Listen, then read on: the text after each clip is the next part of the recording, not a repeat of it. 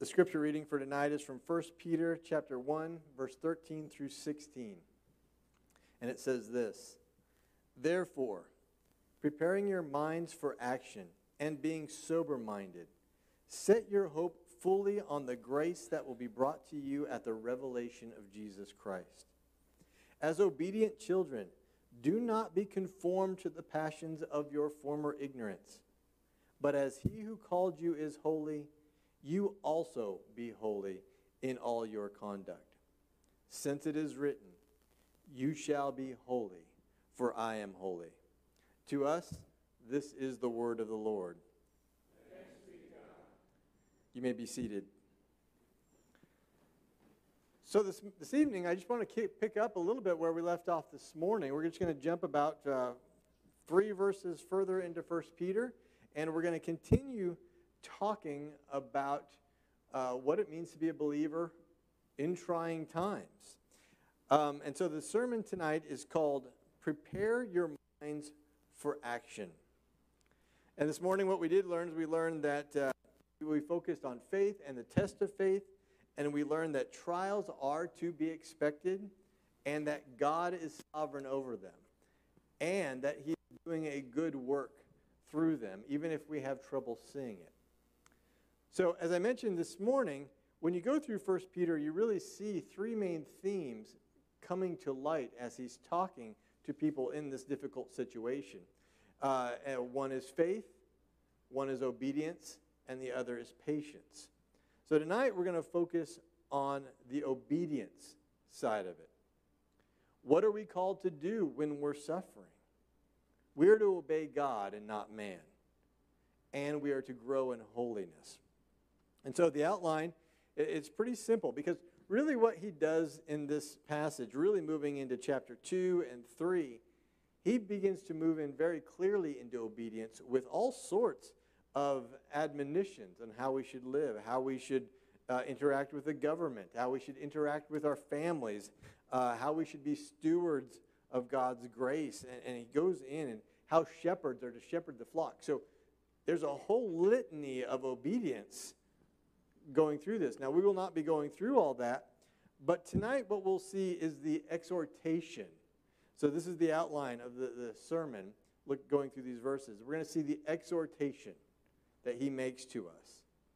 The mindset would be the second point, the mindset needed to fulfill this exhortation. And then the action items, two broad themes that we are to do as believers. So, as we move into the exhortation, um, this follows, again, right where we left off this morning. Basically, what Peter does is he makes a couple more comments. And he says, You know those prophets of the Old Testament? They were inquiring into this salvation. They didn't have all the understanding yet, but what they were looking into was the salvation that you and I have in Jesus Christ. That's what, what, what he's saying. Think about that for a moment. He's saying, in one sense, we're more blessed than the prophets of the Old Testament. They longed to inquire and understand who the one was going to come and save us from our sins. We know. We've benefited from it. On top of that, he says, what you are experiencing is so important and so central to all of human existence that even the angels long to look into this. That's pretty powerful stuff. Because half the time as Christians, I feel like we, we can just kind of shrug it off. We're more interested in what's going on, uh, you know, in, in other areas of life that don't have to do with spirituality. But all the angels are looking into this. They're watching what is God doing? How is He sanctifying us? How is He growing the church? And all of this is going on. And so, Peter moves from that into this exhortation. Therefore, therefore, because of all the salvation we talked about this morning and the fact that it's so serious that the prophets were looking to it and the angels are looking into it, therefore, preparing your minds for action, this is verse 13 and being sober minded, set your hope fully on the grace that will be brought to you at the revelation of Jesus Christ. So, how should we live in this fallen world when our faith is being tested and when it is not? We're told right here the first thing we need to do is prepare our minds for actions. This is something not many people do. Jesus talked about the broad road and the narrow road. I can tell you right now, every single person on the broad road has not done this. They don't know the state of their souls. They don't know the Savior. In fact, the broad road is so broad, you don't even have to think to be on it. You're just on it. Only if you start thinking can you get off the broad road and get on the narrow road. Now, the problem is, even on the narrow road, some of us who know the Lord, we can fail to prepare our minds for action. When, when things are good in our lives, we often get sloppy and just begin to focus on the pleasures of life. Then, when times get rough, we're unprepared and we begin to flounder. We tend to live, even as believers, in a state that to be somewhat distant from God. Now, that's not the state of everybody in this room. There's probably some in this room who are living much closer to the Lord than I even know. But I can also guarantee that there's some in this room who are not living close, as close to the Lord as they appear. They come to church, they listen to the sermon, and the rest of their week is not thinking about God at all. And, and so live in this state that's distant from God. And when we do that, we're taking our minds and our hearts from the true comfort and the true glory that is in Jesus Christ, and we're placing them on lesser things. And this wrong choice is the root of all of our miseries. Because we learn how shaky those things are. So, God has given us His Word to constantly refocus our minds. And if we're not in it continually, we will wander, both physically and spiritually. So, we're told prepare your minds for action and be sober minded. Jesus said it this way in Luke 12 35 Stay dressed for action and keep your lamps burning. Paul said to arm ourselves for action. He didn't say put on your leisure clothes and hang around. He said arm yourselves, be ready.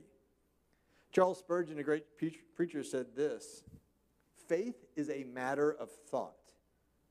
It requires a mind that is aroused from slumber. But the world so often just lures us to sleep.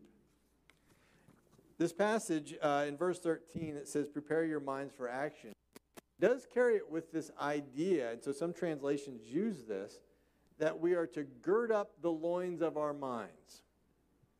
Now, many of you are probably familiar with this, but they used to wear tunics in biblical times, and if they had to work or run, you couldn't do it very well because it would get all tangled around your, your legs. So they would wrap it up and then tuck it in their, uh, their belt or sachet um, in order to not be hindered.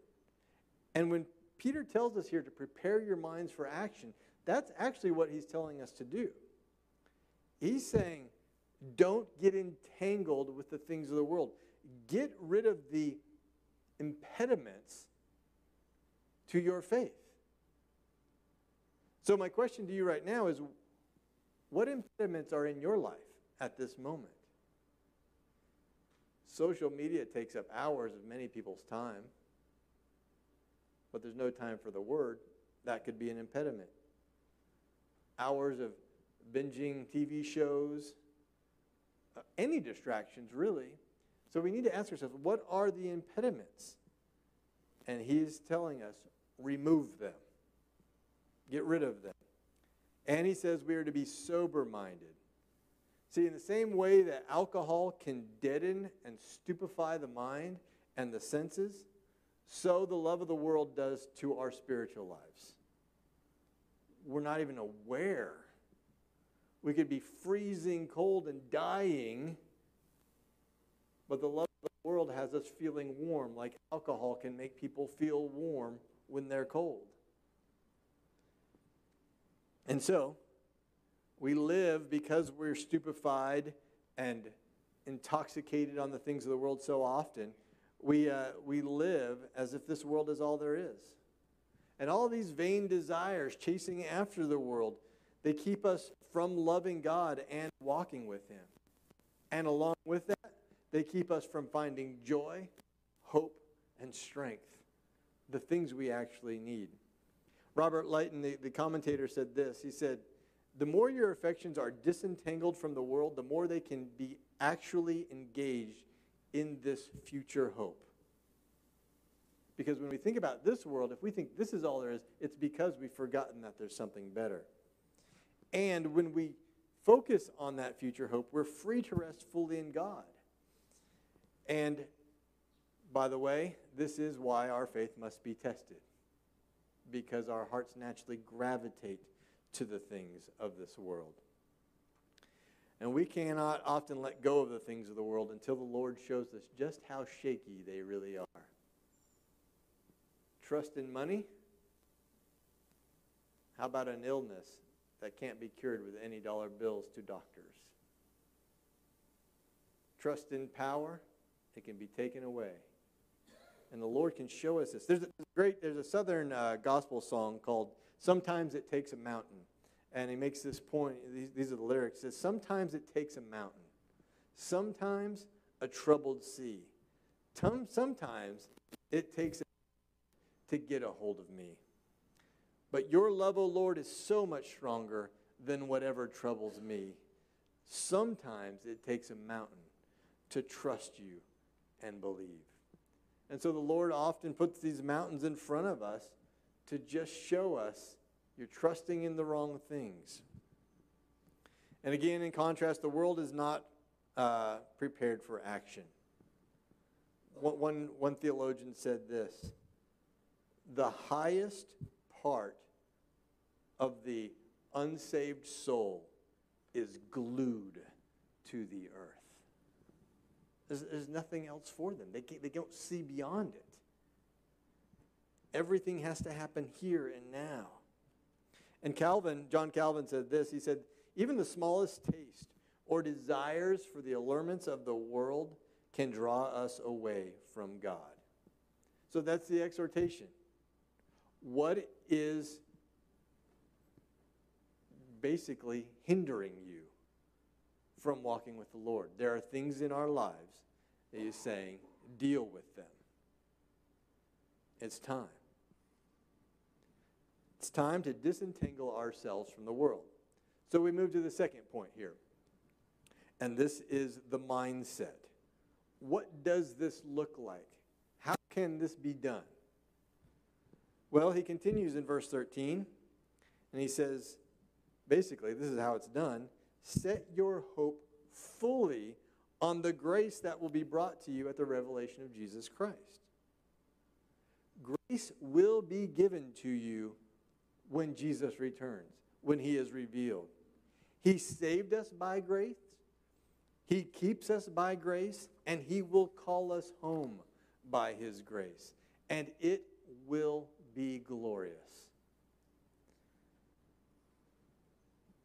And if we understand this, if you start looking at your true reward, not the rewards of the world, if you start looking at your true reward, it's going to stimulate your hope.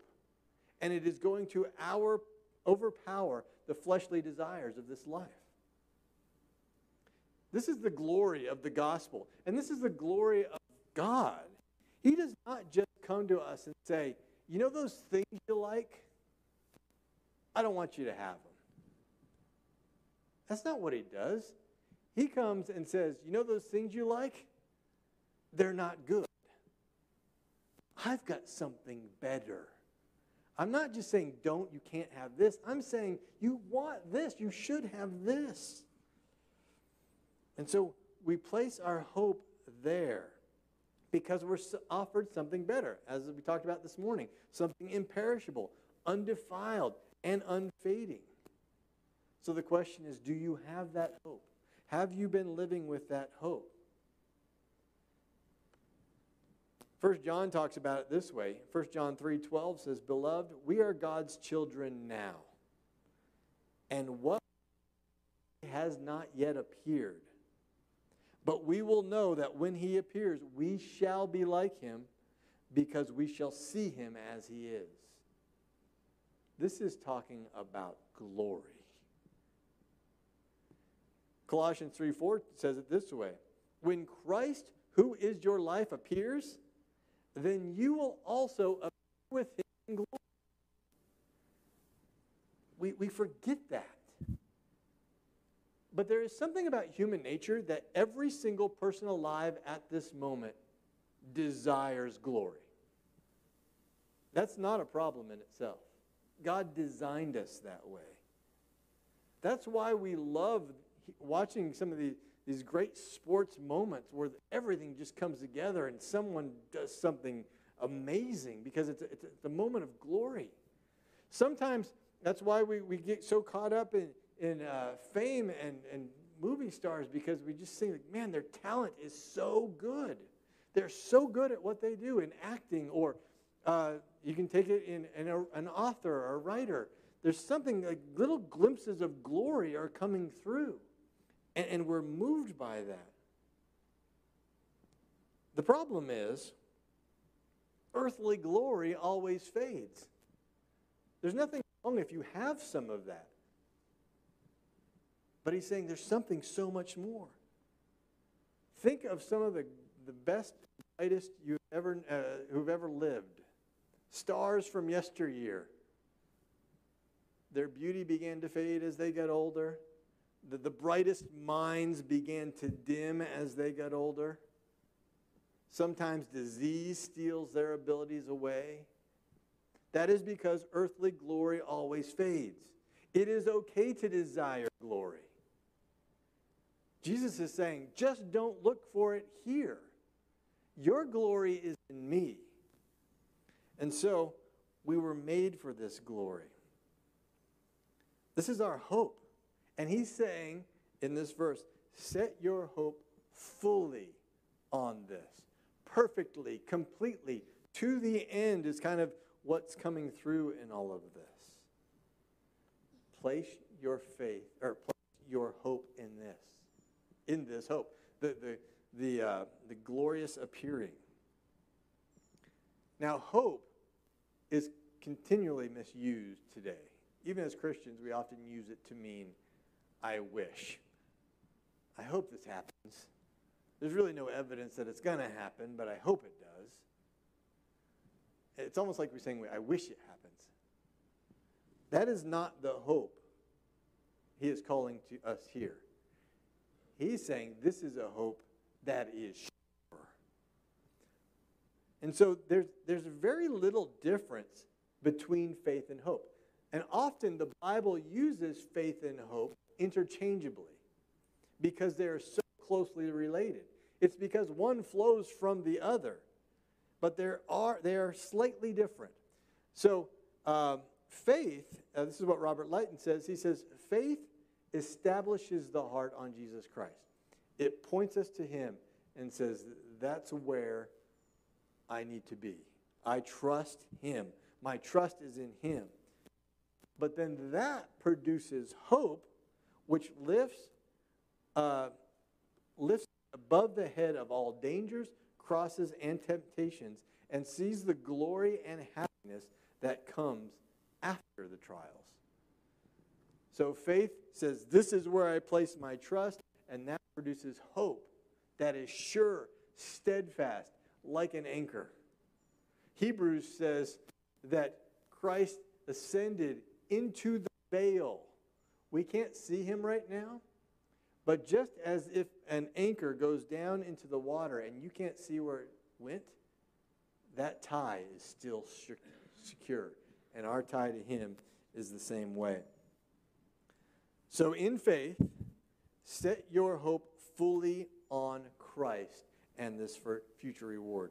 Not partially, not some Jesus and some on the government and some on the economy and some on justice in this life, not some on Jesus and your own smarts, not some on Jesus and some on your own beauty or your skills. No, he's saying, trust entirely on me. None of those things are sinful in and of themselves. A good government is a, a blessing of God, a good economy is the same thing. Justice in the court systems is a good thing. Skills, abilities, beauty, whatever the Lord has given you, those are gifts. There's nothing wrong with them, but we cannot put our hope in them. That's the difference. And that's what he's saying. Put it all on Christ, no matter what comes your way. All other ground is sinking sand. All worldly hopes are shaky and unstable. And so when you place your hope in them, you will be shaky and unstable as well. But Jesus is the same yesterday, today, and forever. He never changes. And so this is the foundation because he is our hope and he does not does not waver at all. And so, we've had the exhortation, prepare your minds for action. Get rid of the things the impediments and then place your hope here in heaven instead of on the things of this world. But he's going to go on now and he's going to give us some action items. As we move into obedience, those are the first two things we must do. But then, how do we obey? What is it we're called to do? Well, in general terms, we're going to read this in verse 14 through 16. It says this As obedient children, do not be conformed to the passions of your former ignorance. But as he who called you is holy, you also be holy in all your conduct.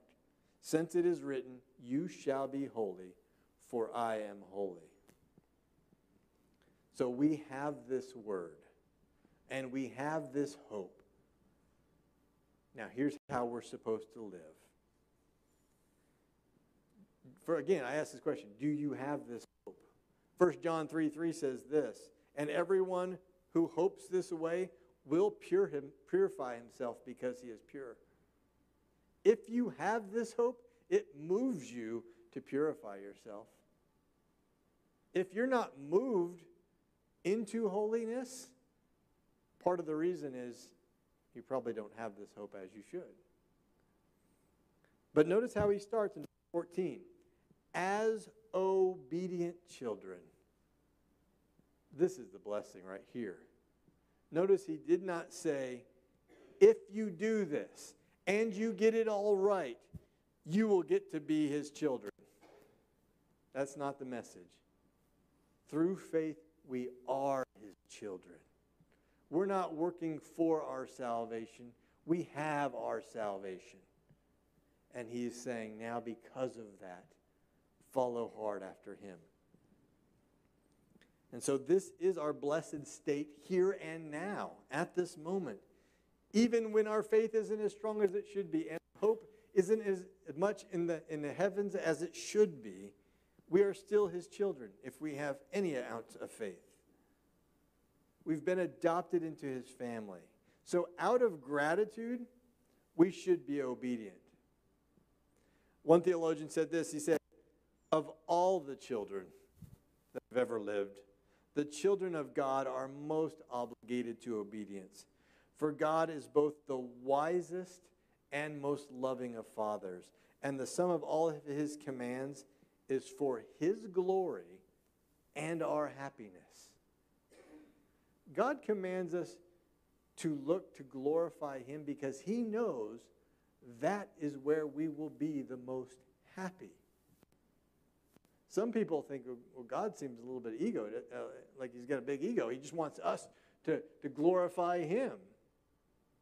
Yes, He does, because He knows that's going to be our happiest state. He's giving us to him, or he's giving himself to us. If you were to give us anything else, it would be less than what he could give us. But he's given us himself. So he, we, we look to his glory. And because of all of this, we can find. Now, it goes on, it says, Now, do not be conformed to the passions of your former ignorance. So, the action items are twofold there is a negative and a positive action item. The negative one is to put off the old man, to put off the old sinful nature. Do not be conformed to the passions of your former ignorance. Those are strong words.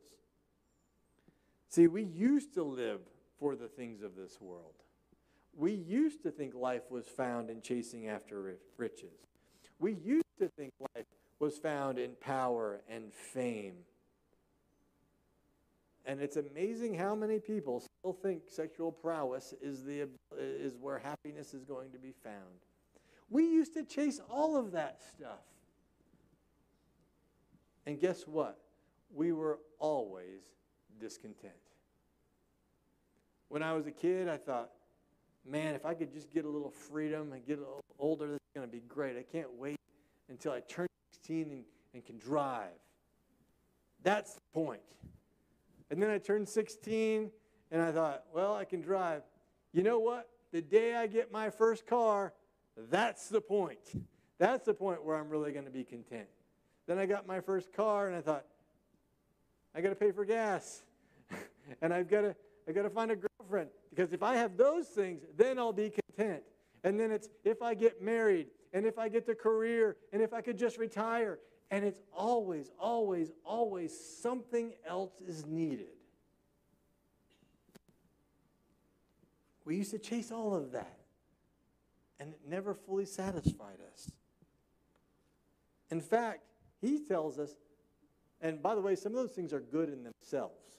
None of those things actually are wrong in themselves. It's just when we think they're our hope because our desires are wrong.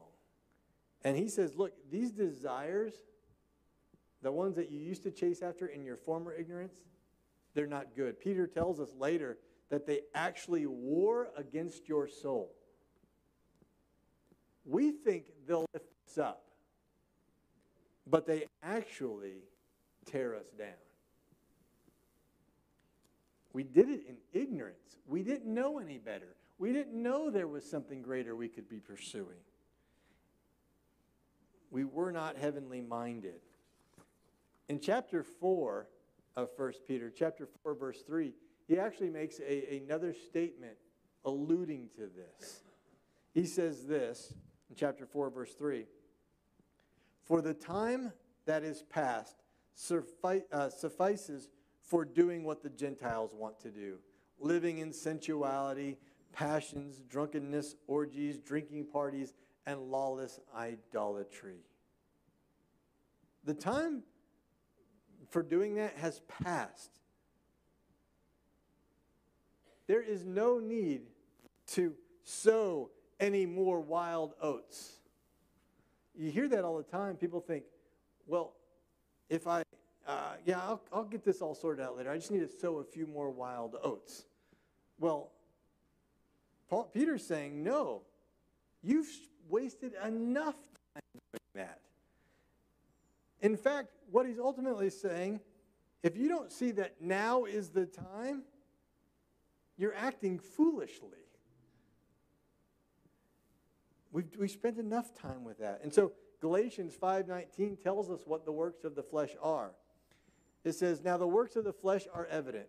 Sexual immorality, impurity, sensuality, idolatry, sorcery, enmity, strife, jealousy, fits of anger, rivalries, dissensions, divisions, envy, drunkenness, orgies, and things like these. I warn you, as I warned you before, that those who do such things will not inherit the kingdom of God. It's not that they didn't do the right works, it's that the people who do those things don't have the faith pointing them to the true hope, guiding them to change their behavior. And again, we, we, we've wasted too much time on this. Now, you read a list like that and you think, well, I'm glad I don't know a lot of people like that. That sounds like the dregs of society. The problem is, in our sophisticated culture, It's all the same. We just hide it better.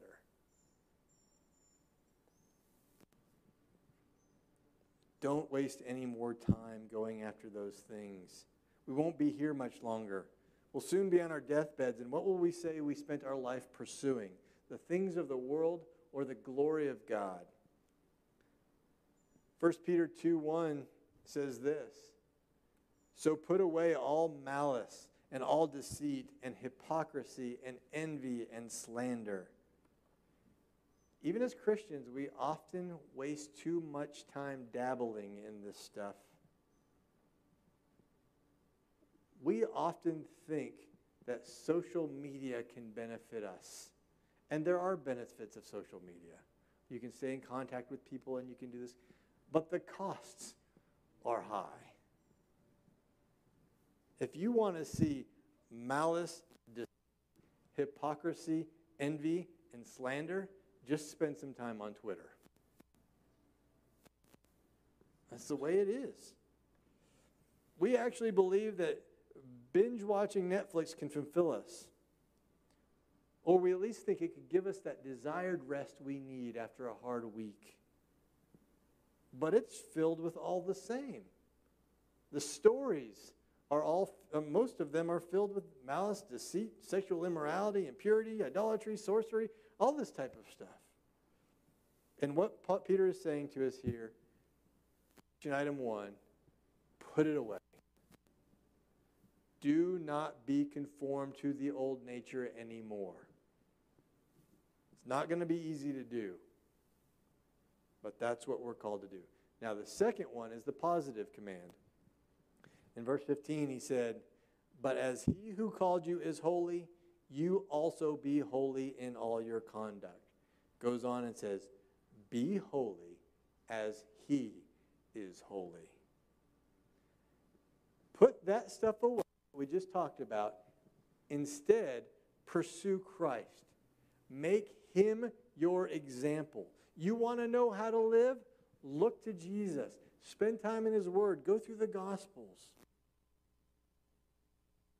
Verses from here, Peter tells us this like newborn infants, long for the spiritual milk, and that's the spiritual milk of the word, that by it you may grow up into salvation, if indeed you have tasted and seen that the Lord is good. Everybody in this room has probably said, Yes, I've tasted and seen that the Lord is good. But if the Word of God sits throughout the week unopened, Peter's saying, Are you sure you've tasted and seen? Because if you have, wouldn't you want more? And this is where we find it spending time with Him. And so, the positive is, command is to follow Jesus as our example. And he was constantly studying the Word and speaking the Word of God. He would pray continually. He was led by the Spirit. And we know the fruits of the Spirit, right? Love, joy, peace, patience, kindness, goodness, gentleness, faithfulness, and self control. These are the things we are called to embody.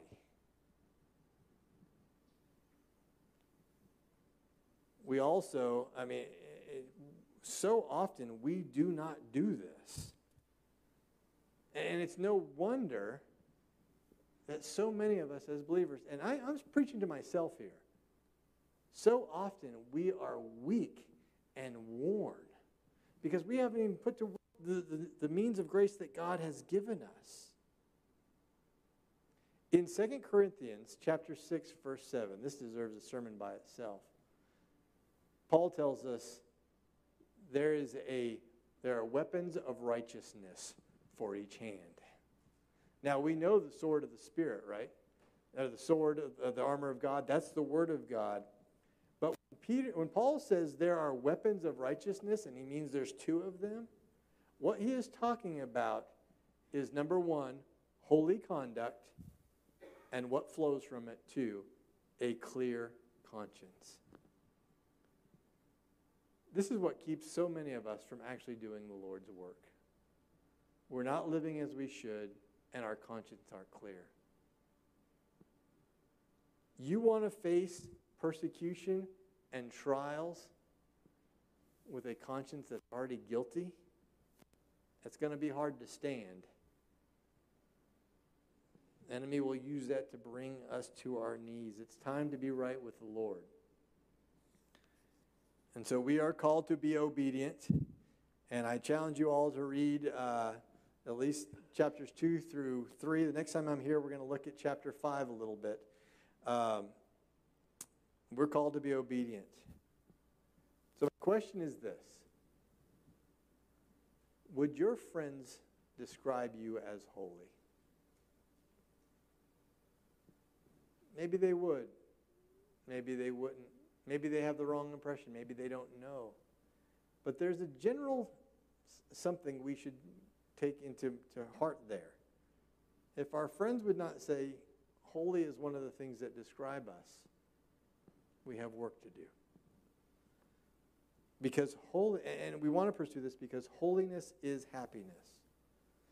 It has a clear conscience, it trusts in the word, it rests in the Savior, and it has a hunger for righteousness that is filled. Don't let the world pull you into its ways, and don't be conformed into its patterns. We have a greater hope, and this world is not our home. We have something better coming. Let's close in prayer. Dear Lord, we thank you for this time that we could be together and for your word. We know it challenges us deeply, and we know that every single one of us, including the preacher preaching these words, know we don't live up to this as we should. So, Lord, we first come to you and ask you for forgiveness. And second, as we go out of here and move into this week, we ask you for strength and for guidance. And we pray that you just point our hope on what you have prepared for us and move us into the type of people you want us to be. And we ask this in Jesus' name. Amen.